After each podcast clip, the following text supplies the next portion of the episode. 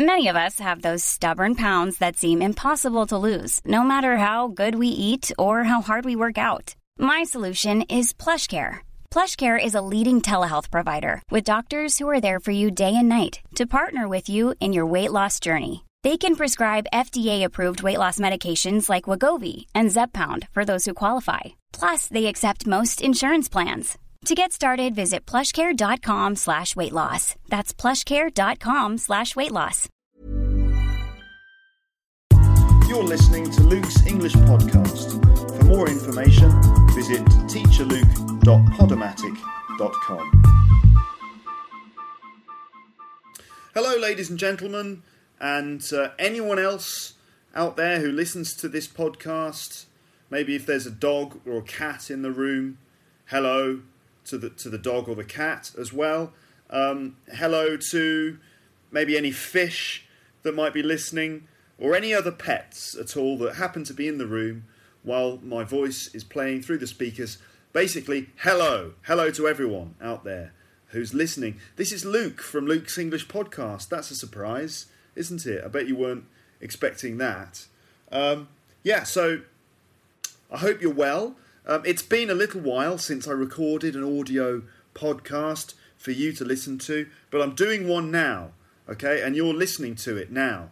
Um, so that's good, isn't it? Yeah, it is. This podcast today is all about anecdotes. Anecdotes. Um, what's an anecdote, Luke?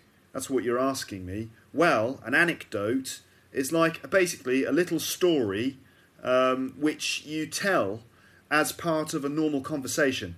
So it could be like, for example, an amusing or funny story about an experience that you've had, or it could be perhaps like an embarrassing story about something that happened to you.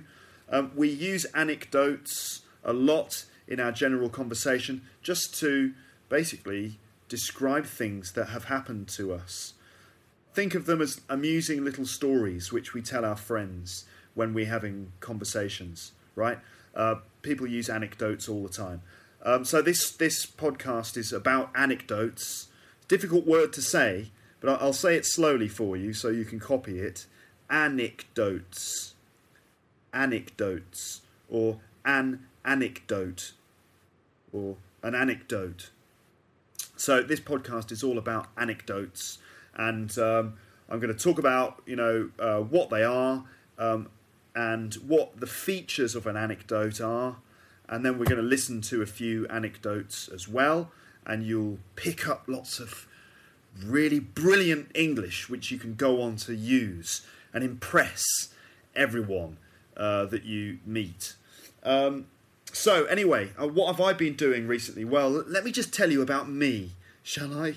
Well, I've been working, you know, I've been working recently. Uh, I've recently um, taught a group of students on a BEC Vantage course. That's a business English certificate. They were all very good, very good students. They did their test a couple of weeks ago, and I hope that they did well. I, I expect that they did because they're all definitely capable of passing the exam. So I'm looking forward to getting their results. Um, let's see, I've also been playing music. Um, the school band did a concert last Friday, and that was really good fun.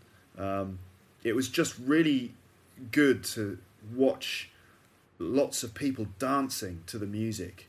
You know, I was sitting behind the drum kit playing the drums. We played for about two hours. So I was just playing, you know, constantly for, you know, for a long time. But the best part of it for me was just sitting there playing and watching people dancing to the music and having a really good time. It was just fantastic. Um, so also I've been doing my comedy um, this is kind of like an experiment that I'm doing in my life at the moment. I'm just trying to learn um, how to be a stand up comedian, and I'm trying to make audiences of people laugh. Um, and that's been really interesting. It's going well, I think. Um, I'm making people laugh. People are actually laughing, uh, which is kind of a surprise. It's very exciting standing up in front of a room full of people with a microphone and talking to them and actually making them laugh. It's quite an exciting experience. It can be very frightening as well. It makes you very nervous. And so you need lots of energy just to do it because I'm sure you can imagine just dealing with the nerves, dealing with the tension takes a lot of energy. So that's quite exhausting. Um, but uh, that's still, you know, it's fun. And, you know, I've definitely learned that you just have to have fun in life. You've got to enjoy yourself. Because, you know, that's the first rule of life, really. Just enjoy yourself. Well, actually, it's probably the second rule of life when you think about it. Because the first rule of life is, um, well, don't be dead, really. Um, so, second rule of life, um, in, just enjoy yourself. So, first, don't be dead. Second, enjoy yourself. Well, actually, actually, that enjoy yourself is probably the third rule, because first you got don't be dead. Second is um, well, get food, right? So first, don't be dead. Second, get food. Well, actually, first you you know these days to get food you, you need money, really, don't you? So I guess it's probably first, number one, don't be dead. Number two, get money, right? Number three, get food. Number four, enjoy yourself. So the fourth rule of, of life, just enjoy yourself. Well, actually, thinking about it, you know, it's probably more like the fifth rule because it's it's really difficult just to get money from nowhere, right? So I mean, you you need a job. You need a job first, really, don't you? So I guess it would be um, don't be dead, uh, get a job, then get money, then get food, then enjoy yourself.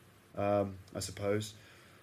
Um, although, although it's probably quite difficult to just um, just enjoy yourself when all you've got is is like just a job and, and some food. I mean, so I, I, guess I mean what you need really is friends, don't you? You need some friends. Or, well, specifically, you know, particularly you need you need like you know a romantic partner, really, someone that you can just share your life with. So like you know like a girlfriend or boyfriend. So you know, I guess that's it. It's like rule number one: don't be dead. Rule number two um, would be um, let's see, get a job. Right. Three, get money. Four, get food. Five, um, you know, find a life partner. You know, find a girlfriend. Um, number six, get married get married to that person, right? Um, well, then as well, I guess you've got to, you know, it, it's, you know, once you got married, you've got to settle down, haven't you? So probably next, what like number seven, I guess, would be like, you know, buy a house, buy a nice house in a good neighbourhood, right? You know, get on the property ladder, basically. You know, um, you know, just buy a house. Um, so that's number seven, and then I guess it would be number eight. Um, enjoy yourself. Um, although I guess these days, I mean, you, you know, you, you can't really do anything, really. You can't even. How can you even have fun if you know you haven't got a good internet connection? I mean, you know, everything's on the internet now, so and I can't imagine you know life without it. To be honest, so I suppose that really that would be number eight. You know, get a broadband internet connection. And well, you'd probably need like an HD TV these days as well, really, just you know, if you're going to have a good time. So get broadband, get an HD TV. Um, well, I suppose another essential item was like a mobile phone as well. So, and once you got the, you know, maybe get the broadband, get the TV, then just manage to negotiate a good mobile phone contract. Um, then, what number ten? Rule ten: enjoy yourself. Um, I mean, and there's actually thinking about it. There are other things too. I mean, you got to you've got to look after your teeth, haven't you? Really, um, because you know, I mean, it, it's very difficult to laugh when you've got a toothache. So look after your teeth, and I guess, well, you know, health. You've got to you've got to look after your health. Eat lots of fibre, right? Eat five portions of fruit or vegetables every day. Um, that's essential. Um, God, I'm thinking about this. Lots of things. You got to get you got to get lot, enough sleep, at least six hours sleep. Um, you know, I mean, they say that sex is important. You know, um, it, you know before you, before you can be truly happy. You know, you got you got to get your diet fixed. You got to get regular sex. Um, God, I mean, I guess these days, what with the carbon emissions, global warming, I mean, we all have a responsibility to sort of you know, reduce our carbon, the carbon footprint. So, I guess next would be like insulate your home. Um, insulate your home, then you can then you can enjoy yourself, I suppose. Um, yeah. So what's like rule rule number? I think that's rule number thirteen or rule number fourteen. Just enjoy yourselves. So I think that's what I've learned. You know, um, it's very important to enjoy yourself. It's at least the fourteenth rule of life. Um, so you know, um, yeah. So anyway, let's move on. Let's move on, shall we? Enough ridiculous nonsense. Let me tell you about anecdotes. Okay, so what is an anecdote? I've kind of already explained that. It's the little story uh, which you tell your friends usually as part of a natural conversation, and it's it's usually about an experience that you've had, and um, so uh, characteristics of anecdotes are that usually they're quite funny, they're meant to be amusing, um, they contain a story. So that means that um, when you're telling an anecdote, you describe some kind of narrative. So probably it would involve using um, like past verb tenses, narrative verb tenses. Uh, sometimes people tell anecdotes using present tenses as a way of making the story more immediate and, and more exciting. Um, but basically, they usually contain some kind of story. Um, they include lots of descriptive details, um, like, for example, exactly what happened, exactly what it looked like, and so on. So that means using lots of descriptive vocabulary in order to make your pod, uh, make your podcast, make your anecdote sound more interesting and, and amusing, right? So lots of descriptive details. Um, they also include descriptions of the thoughts and feelings of the person involved. Um, so it's you know it, it really allows the listener to get an understanding of what it felt like for the, the, the person who was telling the anecdote. So descriptions of thoughts and feelings. Some details in anecdotes are exaggerated. Exaggerated means that they they are made bigger than they actually are. And this is a common feature of an anecdote. Um, often, when someone tells the anecdote many times, each time they tell it, uh, they exaggerate it a little bit more. So the experiences become a little bit bigger, a little bit more exciting, a bit more um, descriptive, a bit more detailed, and, until eventually it becomes quite a um, quite a hilarious story, uh, for example.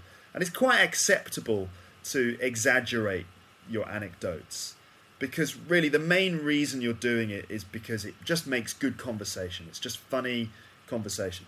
So often the details in anecdotes are exaggerated. Um, and often um, an anecdote will involve some kind of comment at the end. For example, you know, what you've learnt uh, from the experience or what you think of the situation now. Uh, or maybe, you know, like what that um, helped you to learn about that time of your life or something. Um, so, what you're going to do now is listen to an anecdote by, well, in fact, you're going to listen to a couple of anecdotes by um, a couple of B, uh, a couple of BBC radio DJs. Um, now they're called Adam and Joe, and um, basically, I've stolen this little recording from their podcast. So I know that that's kind of cheating that I'm using someone else's podcast on my podcast. But, you know, just think of me as like the Robin Hood of podcasts, stealing from the BBC and giving to the world. And I, you know, actually, I think it's it's all right because um, this, um, in fact, this podcast wasn't broadcast on the BBC. It was broadcast by another radio station. Quite, uh, let's see, about three or four years ago. It was provided on a free podcast, so I think it's all right. Anyway, um, Adam and Joe, they're DJs and comedians from the UK. Um, they they broadcast a, a, podcast now every week on the BBC. I will add a link to the podcast so you can check it out. Basically, to give you a bit of background information to Adam and Joe, um, they have known each other since they were children, so they're very good friends. They both grew up together in London, and they became famous for making comedy television programs and radio shows. Adam Buxton is also an actor who has been in some British films like Hot Fuzz, Stardust, and Son of Rambow. You've probably never heard of those films, but they're quite famous here in Britain. Uh, Joe Cornish works in Hollywood as a screenwriter, and he's currently writing the screenplay for the new um, the new film Tintin. So they're both quite well established comedians in this country, and you're going to listen to them having a conversation about petty crime. Um, petty crime just means kind of low level crime, not very important crimes. So, not murder, not drug dealing. Um, we're talking about things like little cases of theft. So, maybe like when a child steals a chocolate bar from a shop, you know, that's considered to be petty crime, low level crime. Okay, so what you're going to do is listen to um, the conversation, and first you're going to listen to Adam's anecdote. And Adam tells a story about a petty crime experience that he had when he was a child. And I'd like you to try and answer these questions. I'll also print these questions on the podcast. Here they are. Number one, where was Adam when this happened, and why was he there? Number two, how does Adam know this happened when he was incredibly young? Number three, what was lying on the floor and how did it get there? Number four, why did Adam think it was free? Why did he think it was free? Number five, what was Adam doing when his dad found him? Number six, what did Adam's dad say when he realised Adam had stolen the chewing gum?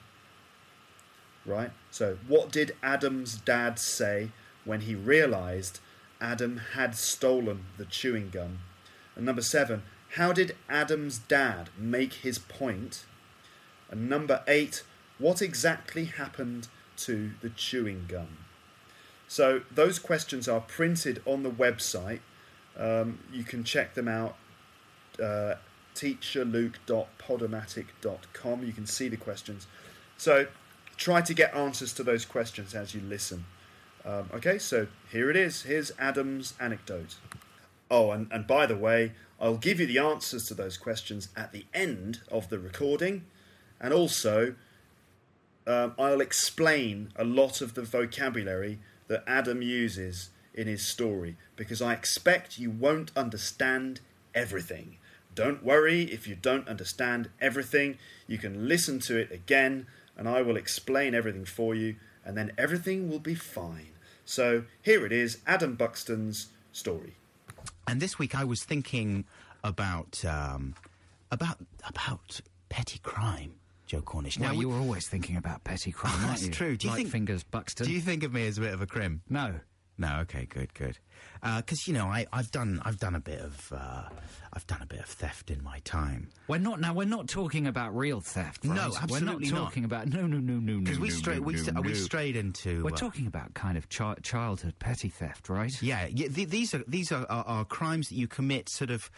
Bef- on a on a kind of instinctive basis, Yeah, and we don't condone it. In fact, we may, if you enter this text competition, we might pass your details on to the coppers. Yeah, exactly. We certainly don't want to hear about any kind of um, stealing from uh, people's houses or anything like that. We're just talking about low-level criminal activity. Hit us with your story, Adam. Well, my, my first my introduction to the shady world of crime came when I suppose I must have been about uh, f- four or five. This is one of my formative memories, Right. Earliest memories that I've got uh, stashed away in my brainium, and we were at the uh, corner shop. This is in the days when my ma and pa used to smoke. I know the corner cigs. shop. Yeah, so we were we- we lived in Earl's Court, and uh, we were at the corner shop. My dad was buying some cigs, and I I know that I was incredibly young because the only shelf I could see was the absolute bottom shelf. I couldn't, I, I, I couldn't see anything above Hmm. that, and that's where all the sweeties were. And someone had knocked a packet of Wrigley Spearmint gum off the shelf and it was just lying on the floor. Calling your name. Yeah, and I was the only one down there at that level. And I was looking at it, I was thinking, free gum, free gum. It's not on the shelf. And I remember very clearly the logic process that I used to lie to myself to justify this theft. Because even at that stage, I knew that it would be stealing. But I remember thinking, it's fallen off the shelf. They, they don't want it anymore. It's broken. And they they can't sell that. Yeah, the floor is the, the floor is no man's land. Yeah. Isn't that actually legally true? I think that anything on any floor anywhere is anybody. if it's on a shelf, it's different. It belongs to the owner. But floor generally, clause. the floors are free. They're like beaches. Yeah. You know, and the sea. That's Anyone what Ronnie Biggs them. said in his defence, I believe. Is it? It was on the floor. The gold fell on the floor. Well, look, what's the point? I don't understand the problem. it was on the floor. So, anyway, cut a long story short, I shoved the, the wriggles in my pockles and got home and went into uh, uh, went into my room. And, you know, and I was fairly brazen about it because I didn't believe I'd committed a massive crime. But my dad Even dad, though you had. even though I had, I've done, I've done a bit of stealing of wriggles, and my dad found me. Uh, happily chomping some uh, wriggles. Tricky to get rid of the evidence, right? Yeah, Chew it. You shouldn't swallow it either because it just comes out at the other end exactly the same. Exactly. And the police can forensic it. Yeah. And he said, Where did you get this gum? I didn't buy you any chewing gum. You're not allowed gum. And I, I said, It was in the. Oh, I got it in. It was on the, on the floor. It was broken. And he said, You've just stolen something. This is stealing, Adam. You stole this. You didn't pay for it. We could go to prison. If the police found out, you could go to prison. There are kids in prison for stealing gum. Yeah. Yeah. And, you know, they come out I and they're there's all. a Wrigley's prison. That's right. Yeah. And they're all messed up when they come out. And apparently, yeah, it's it's awful in the Wrigley's prison. There's gum everywhere. There is gum everywhere. Um, anyway, so I was very freaked out. And and to make his point even more uh, forcefully, my dad burnt the gum. Well, your dad always does weird things at the end. Why did he burn the gum? Gum's not even flammable, is well, it? exactly. It took ages. All the gum kind of. I sat there. don't you bur- it's like a sort of a hellfire response, isn't it? It's like he's a Baptist minister. Right. You shall not chew the gum. Watch it burn, my thieving friend. And then consider whether you'd like some more Wrigley's. Watch the gum melt and the, and the foil failed to burn, and then consider if. And that's what it was like. The foil would it just the foil just went all charcoaly, and the gum mm. just kind of melted and gummed. It had up. a kind of barbecue flavour. It was even nicer. It smelt minty. Did it? it? Still smelled minty. minty flames. Yeah, and the, and the minty flames went on for ages. Mint flavoured flames. Double any other length of gum, I would say, if it was burned. Anyway, so I'm curious to know if, if anybody else has. So this is kind of like the most pathetic thing you've ever stolen. Yeah, is it, or is it like the thing you stole as a child that made you understand that stealing was wrong? Because I stole a Batcopter. Did you? Okay, we'll stop there. Now, if you didn't understand that, don't worry because uh, I'm going to explain everything for you now. Uh, first thing, I'm going to answer those questions that I gave to you, and then I'll explain the story in in my words, and then I'll actually explain some of the vocabulary that Adam used in his story. So that was, if you like, just a really natural conversation between two native English speakers, very, very authentic, quite fast, and they've got quite a specific sense of humour. So if you didn't understand, that's all right, that's normal, that's natural. Um, hopefully, at the end of this podcast, you will understand it and you'll be able to listen to it again and then really enjoy it like, you know, a native speaker would enjoy it. Um, okay, so first question was um, where was Adam when this happened and why was he there? Well, um, it happened at the corner shop, um, and he was at the corner shop with his parents because this is this was in the days when his parents used to smoke cigs or smoke cigarettes, and they were at the corner shop. Um, he he was with his dad, I think, at the corner shop uh, because he was buying some cigarettes. Um, okay, so the second question is How does Adam know this happened when he was incredibly young? Well, it's because um, he could remember that the only shelf that he could see was the bottom shelf, right? So the shelf is like, you know, what you use to put books and magazines on, right? You get them in shops. You get the bottom shelf, and the bottom shelf usually has newspapers and magazines on it. So, you know, the only shelf he could see was the absolute bottom shelf. So that's how he knew he was very young when this happened. Um, next question was what was lying on the floor and how did it get there?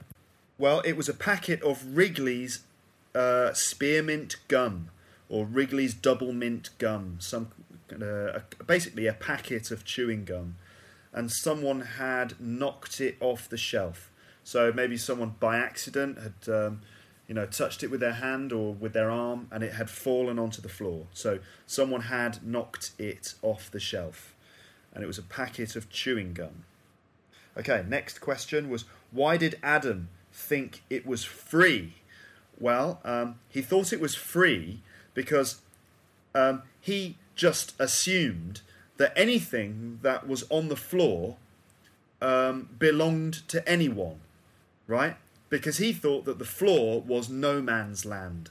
No man's land means like usually we use no man's land in a war, and it's uh, the land between the two armies, and nobody owns that land. So it's kind of like anything on in that land is owned by anyone, right? So because he was young, he thought that because the chewing gum was on the floor, that the floor was like no man's land, and therefore um, nobody owned the chewing gum. So he, he thought that he could just take it legally. How wrong he was. Next question, uh, question number five is what was Adam doing when his dad found him? Well, um, Adam said that he was chomping the wriggles. That means he was chewing. He was chewing the chewing gum. And when his dad found him. So he you know he had the chewing gum in his mouth and he was chewing it when his dad found him. Next question, number 6. What did Adam's dad say when he realized Adam had stolen the gum? Well, his dad said, "This is stealing, Adam, and you could go to prison. You could go to prison for stealing." So basically, his, his dad was quite um, what's the word for it? Quite strict, and uh, he reacted quite strongly to Adam stealing the chewing gum, and he said, "You could go to prison," uh, which is not true. They don't send little children to prison for stealing chewing gum. I don't think they do, anyway. Um, then the next question, number seven: How did Adam's dad make his point? Well, he made his point by burning the chewing gum. Um, he burnt the gum, right? Uh, number eight, what exactly happened to the gum? Well, basically, the gum didn't really burn, it just melted, and the, the silver wrapper just went charcoaly. Um, charcoal is like the kind of black residue that you get when something burns. You know, like when you burn wood, the black stuff that, that you get, that's called charcoal. And when you burn metal, you get like black residue, like dirt, black dirt on the metal, and you can call that charcoal. Or it kind of, the metal goes charcoaly. Um, so the the chewing gum just melted and the the wrapper went charcoaly. So that's it. That's basically what happens. Right. In in order to just help you understand the story, um, I'm going to tell the story again, but in kind of plain English. Okay. So um, let's see. I'll, I'll do that. Just explain the story in plain English for you, and then I will go through the story again and explain some of the vocabulary that Adam used when he told his story.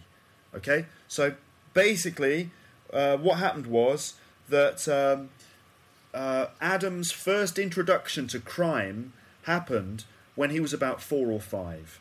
Um, he was at the corner shop um, with his dad, and this is when his mum and dad used to smoke cigarettes. They lived in a in a place called Earl's Court, which is in West London, and uh, they were at the corner shop, and his dad was buying some cigarettes. He knows, or he, he knows that he was incredibly young because the only shelf that he could see was the absolute bottom shelf. And, and that was where all the sweets, all the, the, the candy in American English, all the sweets were. They were all on the bottom shelf. And he noticed that there was a packet of chewing gum on the floor. It was just sitting on the floor, just lying there. And it was lying there because someone had, by accident, knocked it onto the floor. So Adam saw the chewing gum on the floor and um, he thought to himself, My God, it's free. This is free gum. I can just take this. Um, because, obviously, because it's fallen on the floor, nobody wants it. So it's free. So basically, he kind of lied to himself and convinced himself that it was okay to take the gum because he just said, well, it must be free because no one wants it. So he took the gum and put it in his pocket. Uh, and then he went home and he was chewing the gum when his dad walked into his bedroom and found him chewing the gum. And he, he realized that Adam had not paid for the chewing gum. And he got angry with him and he said, Adam, what are you doing? You didn't pay for that chewing gum. You stole it. That's a crime. You could go to prison for that. And um, and let's see. And then Adam's dad, in order to punish Adam, just to prove his point, he burned the gum. He set fire to it. But it was kind of, um, it didn't really do anything. It was um, really not very impressive because the gum just melted and didn't really burn properly. And the, the silver wrapper just went charcoaly. So it's just a kind of disappointment at the end of the story. So um, that's it. And, and apparently the um, the smell. Uh, he remembers the smell that it smelt minty because it was kind of mint gum. He could he could smell it, and it smelt minty. So that's it. That's the end of the story. Um, now, to be honest, I think it's a funny story. Not really because of what happens, although I think it's quite funny that uh, Adam's dad burned the gum. It's kind of a, a ridiculous reaction. Um, but it's not really the events in the story, it's more just the way in which Adam tells the story that makes it funny. He just uses certain kinds of descriptive language, uh, certain bits of vocabulary. He also uses his intonation, like his, his voice, quite well, and um, just makes references to certain things that make it an amusing story. Now, if you don't kind of understand the details, you probably don't think it's funny. But I understand all the details, and I think that any native speaker listening to that would find it quite amusing. Um, so, to help you to find it amusing, I'm going to try and explain some of the language which Adam used um, in the story. Okay, so I'll play a little bit of the story and then explain it. Okay. Hey, it's Ryan Reynolds, and I'm here with Keith, co star of my upcoming film, If, only in theaters, May 17th. Do you want to tell people the big news?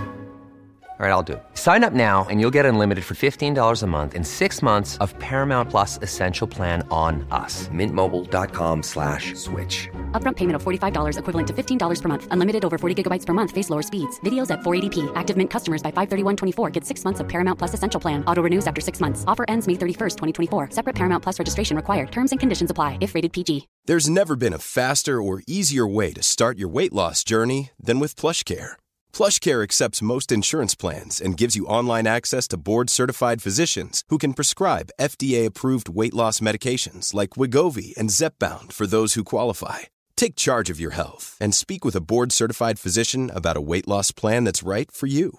Get started today at plushcare.com slash weight loss. That's plushcare.com slash weight loss. plushcare.com slash weight loss. Okay, so here's the first bit.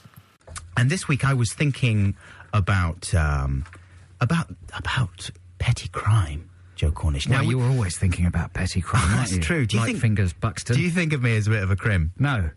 Do you think of me as a bit of a crim?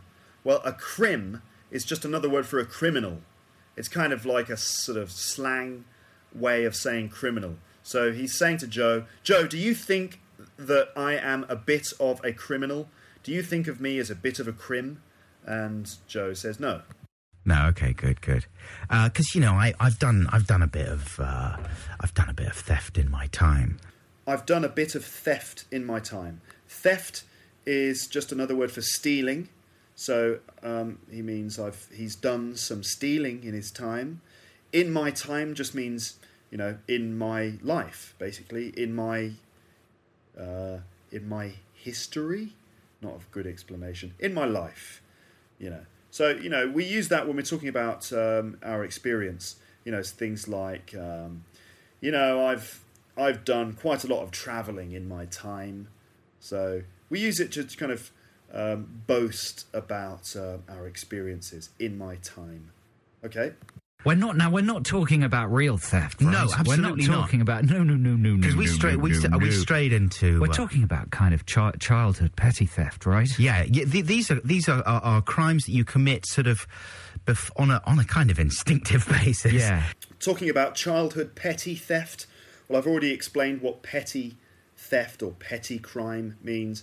Petty just means not very serious. So, kind of not serious theft, not serious crime. And he's and Adam says these are crimes which you commit on a kind of instinctive basis. So, when you do something instinctively, it means you just do it without thinking, right?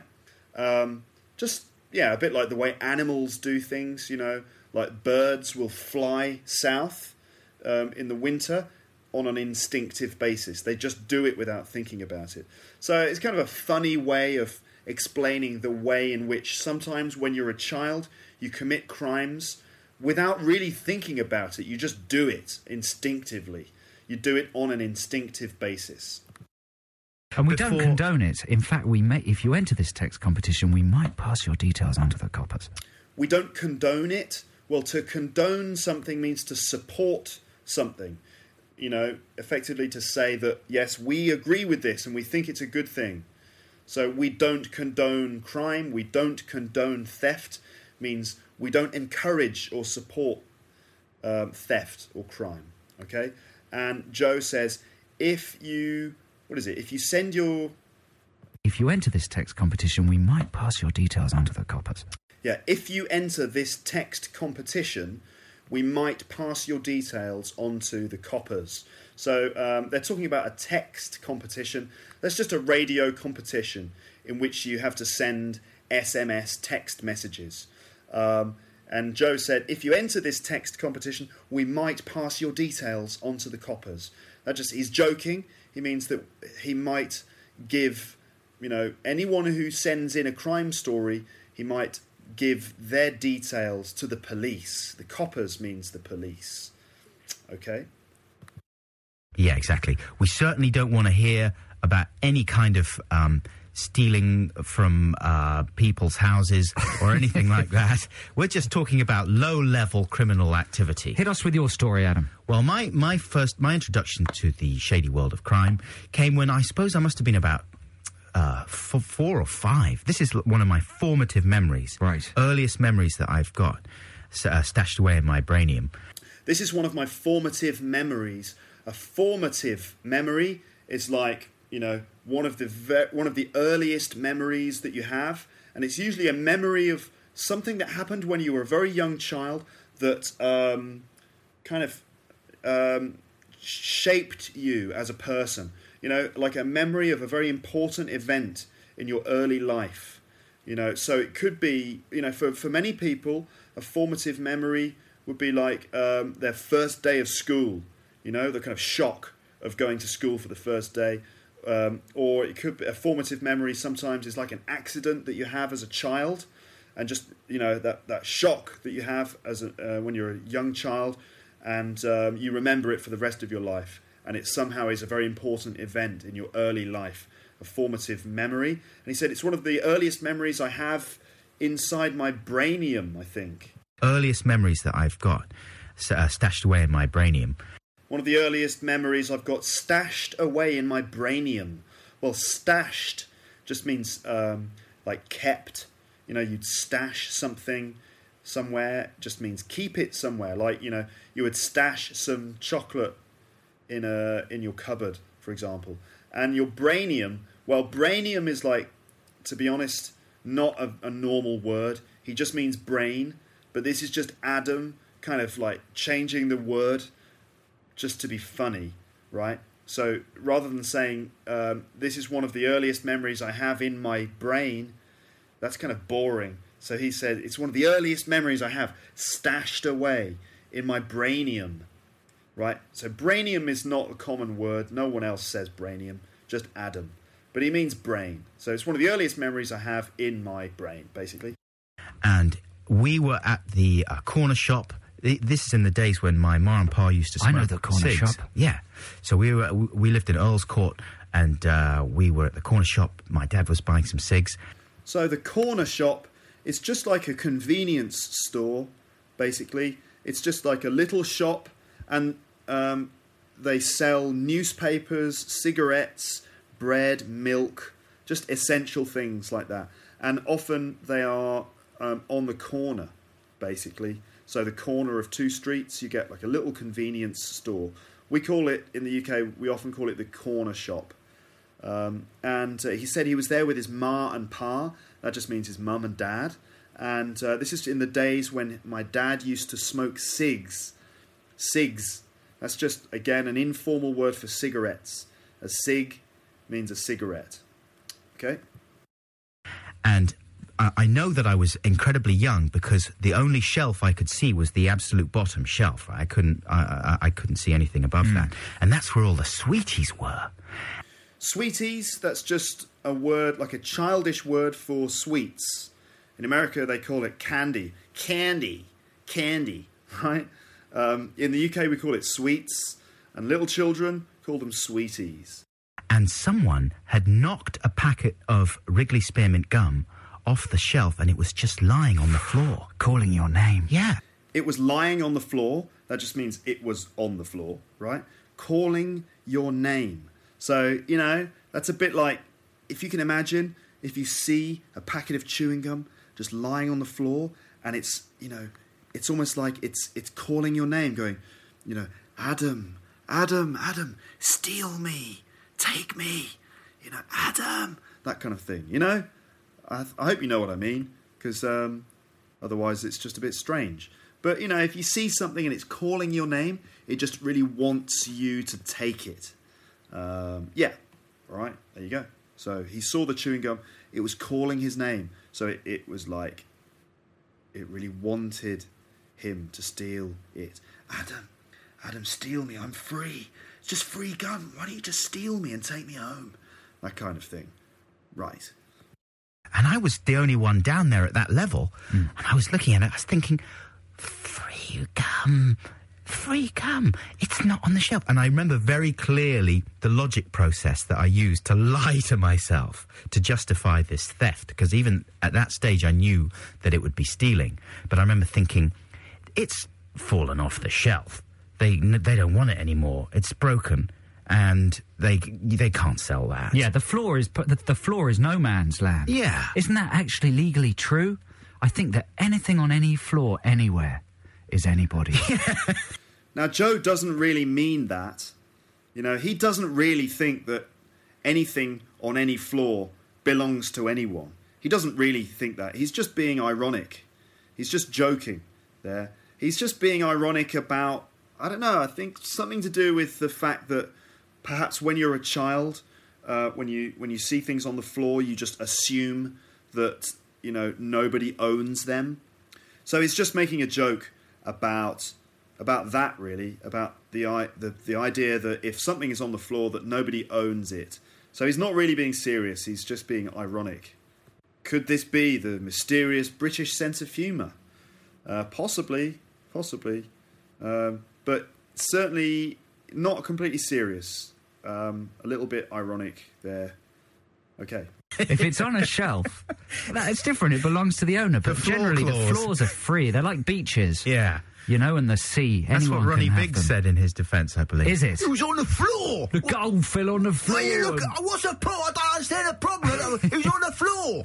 so, Okay, um, he's saying that um, he, he Adam there talks about Ronnie Biggs, and Ronnie Biggs is quite famous in this country because he's a famous come- uh, comedian. He's not a comedian.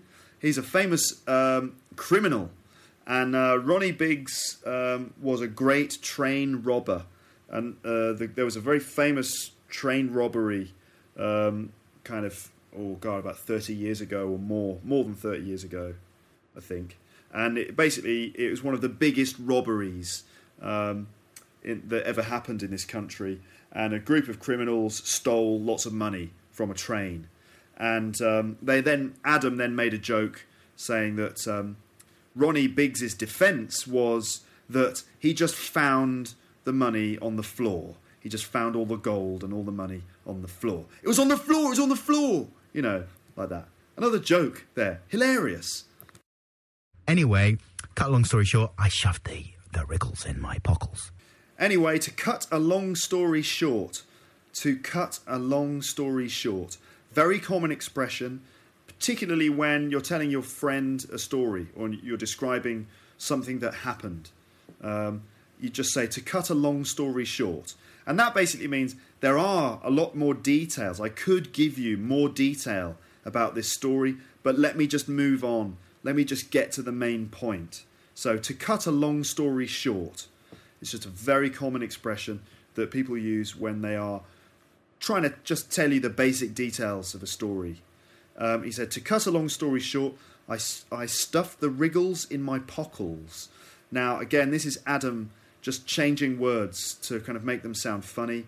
Wriggles just means Wrigley's. Wrigley's is a very, very famous uh, brand of chewing gum. Wrigley's gum. So he didn't say Wrigley's, he said Wriggles.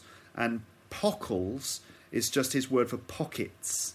Obviously, your pockets are, you know, everyone has pockets in their jeans. We use them to keep our money and our keys um, in our pockets, our pockets, right? So, but Adam just being funny is kind of changing the word to make it sound different. I put the wriggles in my pockles just means I put the Wrigley's gum into my pocket, right? And got home and went into uh, uh, went into my you know, and I was fairly brazen about it because I didn't believe I'd committed a massive crime. I was fairly brazen about it. If you're brazen about something, it just means you're kind of quite uh, arrogant and overconfident um, about it. Um, so this just means that you know, although he had stolen some chewing gum, he just acted like he didn't really care. He didn't feel like he had to hide it. Um, he was, you know, slightly arrogant and care careless about it, brazen. If you can imagine, for example, a brazen bank robber, that would be a bank robber who just walks very confidently into the bank uh, without wearing a mask and just points a gun and says, "Give me all the money." And then the um, the, the the bank gives him all the money, and then he just sort of walks down the street with the money over his shoulder and the gun in his hand, kind of whistling like that, like, as if he doesn't care. So he was brazen about it. Um, so we use the word brazen when someone does something bad or does something wrong, but in a kind of carefree and overconfident and arrogant way. All right? But my Even dad, though you had. even though I had, I've done, I've done a bit of stealing of wriggles, and my dad found me uh, happily chomping some uh, wriggles. Tricky to get rid of the evidence, right? Yeah, It's tricky to get rid of the evidence. That means it's difficult to like hide the evidence. Um, just to give you an example of that, um, in a murder, let's say a murderer uh, kills someone with a gun, right? And what they do in order to um, hide the evidence, they will throw the gun into a river, okay? And what they're doing is they're getting rid of the evidence, throwing the evidence away. Evidence is like proof, something that will uh, show the police that you committed the crime, right? So that's evidence. So when police are investigating a crime, they search for evidence. And this is like bits of information, um, things like a gun with fingerprints on it, or maybe DNA, and it's all evidence which um, can be used to prove that someone committed the crime. So he's saying um, with chewing gum, it's difficult to get rid of the evidence. So what he's saying is that, um, for example, you can't swallow, you can't eat the gum because you, you can't eat chewing gum. This is kind of a myth that um, when you swallow chewing gum into your stomach, that your stomach doesn't digest it, that actually the chewing gum just comes out exactly the same in your poo, right? So, you know, it's difficult to get rid of the evidence. You can't hide the evidence by eating it because the chewing gum will just come out the other end. Exactly the same. And the police will then be able to forensic it. To forensic something means to do some like special scientific analysis on it in order to identify things like DNA or fingerprints. If you watch the American drama CSI, then that's all that involves like forensic um, evidence, you know, like looking at lots of uh, evidence in a scientific way to forensic something. Chew it. You shouldn't swallow it either because it just comes out the other end exactly the same. Exactly. And the police can forensic it. Yeah. And he said, Where did you get this gum? I didn't buy you any chewing gum. You're not allowed gum. And I, I said, It was in the. Oh, I got it in. It was on the, on the floor. It was broken. And he said, You've just stolen something. This is stealing, Adam. You stole this. You didn't pay for it. We could go to prison. If the police found out, you could go to prison. There are kids in prison for stealing gum. Yeah. Yeah. There are kids in prison for stealing gum. Well, I think Joe is joking again. Um, I don't know. Maybe there are kids in prison for stealing gum, but I, think that it's you know it's not a very serious crime really, and I don't think that children go to prison um, for stealing gum. So again, just a joke. It's just Joe being ridiculous, and then Joe kind of Adam and Joe both get the idea of children going to prison for stealing gum and just start kind of developing the idea just because it's kind of funny, right? So that's why they start talking about children's prisons being full of gum. Uh, let's have a listen to that, then I'll try and explain it. And, you know, they come out I and think they're there's all. a Wrigley's prison. That's right. Yeah. And they're all messed up when they come out. And apparently, yeah, it's, it's awful in the Wrigley's prison. There's gum everywhere. There is gum everywhere. Um, Okay, Wrigley's prison's kind of a stupid joke. Um, there's no such thing as a Wrigley's prison. Um, Wrigley's, as we know, is the brand of chewing gum.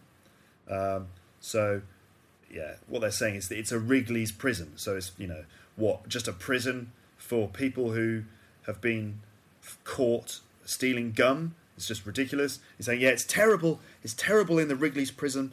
There's gum everywhere. Now, this is just a joke about prison. That actually, in this country in particular, the conditions in prison are very bad. And it's not that there's gum everywhere, but in, in prison, uh, actually there are there's drugs. There's you know in adult prisons, it's quite common that there's a lot of drugs in prisons these days. It's terrible. So they're just making a joke about imagine if you know there was a child's prison filled with kids who were caught stealing chewing gum. The conditions would be terrible. There would be gum everywhere. Just in the same way that if you have a prison for adults, which is filled with people who've been caught, um, you know, taking drugs, the conditions in that prison would be terrible. There would be drugs everywhere too. It's just a stupid joke. anyway, so I was very freaked out. And, and to make his point even more uh, forcefully, my dad burnt the gum. He said, anyway, I was very freaked out. I was very freaked out. So if you're freaked out, this is kind of an ex- an informal expression, which just just means that you were kind of um, confused, basically. Uh, freaked out, yeah, it just means confused, essentially. Yeah. So Adam, you know, was confused because his dad said that um, he would go to prison, right? And then his dad burned the gum. Well, Your dad always does weird things at the end. Why did he burn the gum? Gum's not even flammable, is well, it? exactly. It took ages. Gum's not even flammable, is it? Well, flammable um, means that it catches fire easily.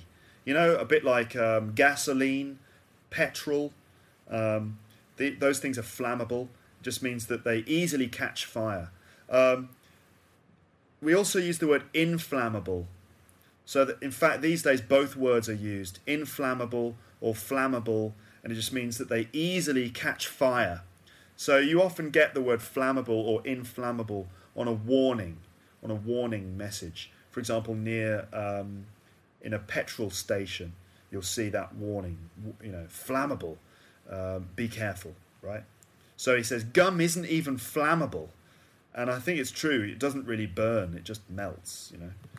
All the gum kind of. I sat there. don't you bu- it's like a sort of a hellfire response, isn't it? It's like he's a Baptist minister. That's right. Joe says it's like a hellfire response. It's like he's a Baptist minister. Well, a hellfire response is, you know, the kind of response that you would expect from, um, like a kind of, um, let's see, a, a well, a Baptist minister. You know, like a, uh, a strict Christian minister, particularly in America for some reason. You know that kind of um, strict uh, American Christian kind of reaction, which would be, you know, see the flames burning, just like your soul will burn in hell for the heinous crime which you have committed. Um, that sort of thing. So Joe is basically saying that that um, Adam's dad is a bit over the top because he's reacted like a Baptist minister, a hellfire response. You shall not chew the gum. Watch it burn, my thieving friend. And then consider whether you'd like some more Wrigley's. Watch the gum melt and the, and the foil failed to burn. And then consider. If, yeah, that's what it was like. The foil would it just the foil just went all charcoaly, and the gum just mm. kind of melted and gummed It had up. a kind of barbecue flavour. It was even nicer. It smelt minty. Did it? Still smell minty. minty flames. Yeah, and the, and the minty flames went on for ages. Mint flavoured flames. Double any other length of gum, I would say, if it was burned. Anyway, so I'm curious to know if if anybody else has. So this is kind of like the most pathetic thing you've ever stolen. Yeah, is it, or is it like the thing you stole as a child that made you understand that stealing was wrong? Because I stole a Batcopter. Did you? Okay, now Joe tells his little crime anecdote, and he says, I stole a Batcopter.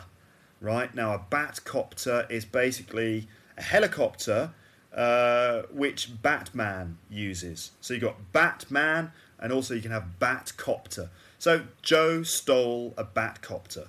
So let's listen to that anecdote. It's quite short.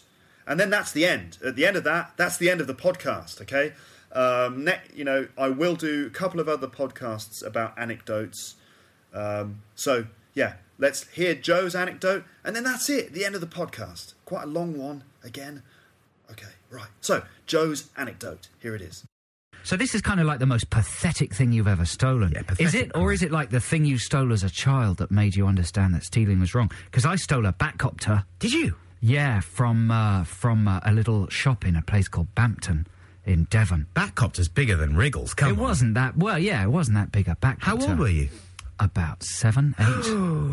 and uh, I nicked it successfully. Got out of the shop, went to play with it, but it wasn't enjoyable playing with it. No. It was miserable. It's a dirty I felt I'd betrayed Batman as well. Yeah. You know? Because he stands for truth and justice and stuff. Exactly. And I was a thief, so I stamped on it. Did you crush yeah, the copter? I stamped on it.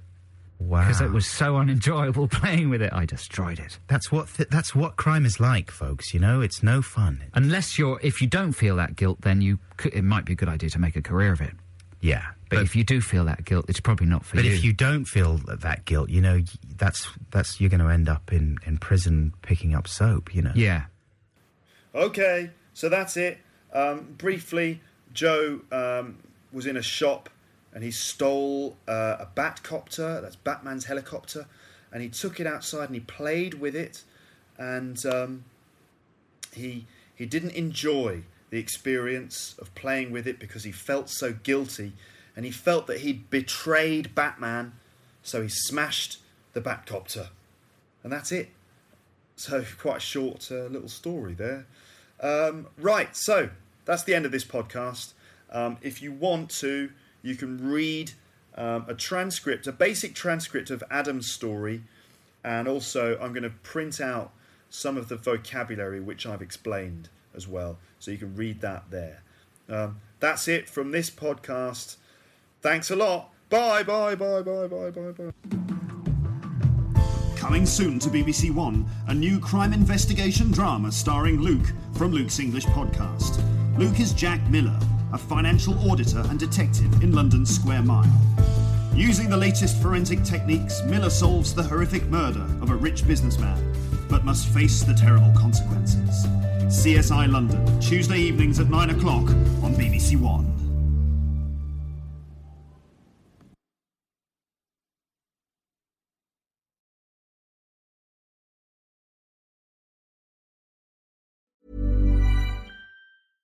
Ever catch yourself eating the same flavorless dinner three days in a row? Dreaming of something better? Well, HelloFresh is your guilt-free dream come true, baby. It's me, Keke Palmer. Let's wake up those taste buds with hot, juicy pecan-crusted chicken or garlic butter shrimp scampi. Mm. Hello Fresh. Stop dreaming of all the delicious possibilities and dig in at HelloFresh.com. Let's get this dinner party started.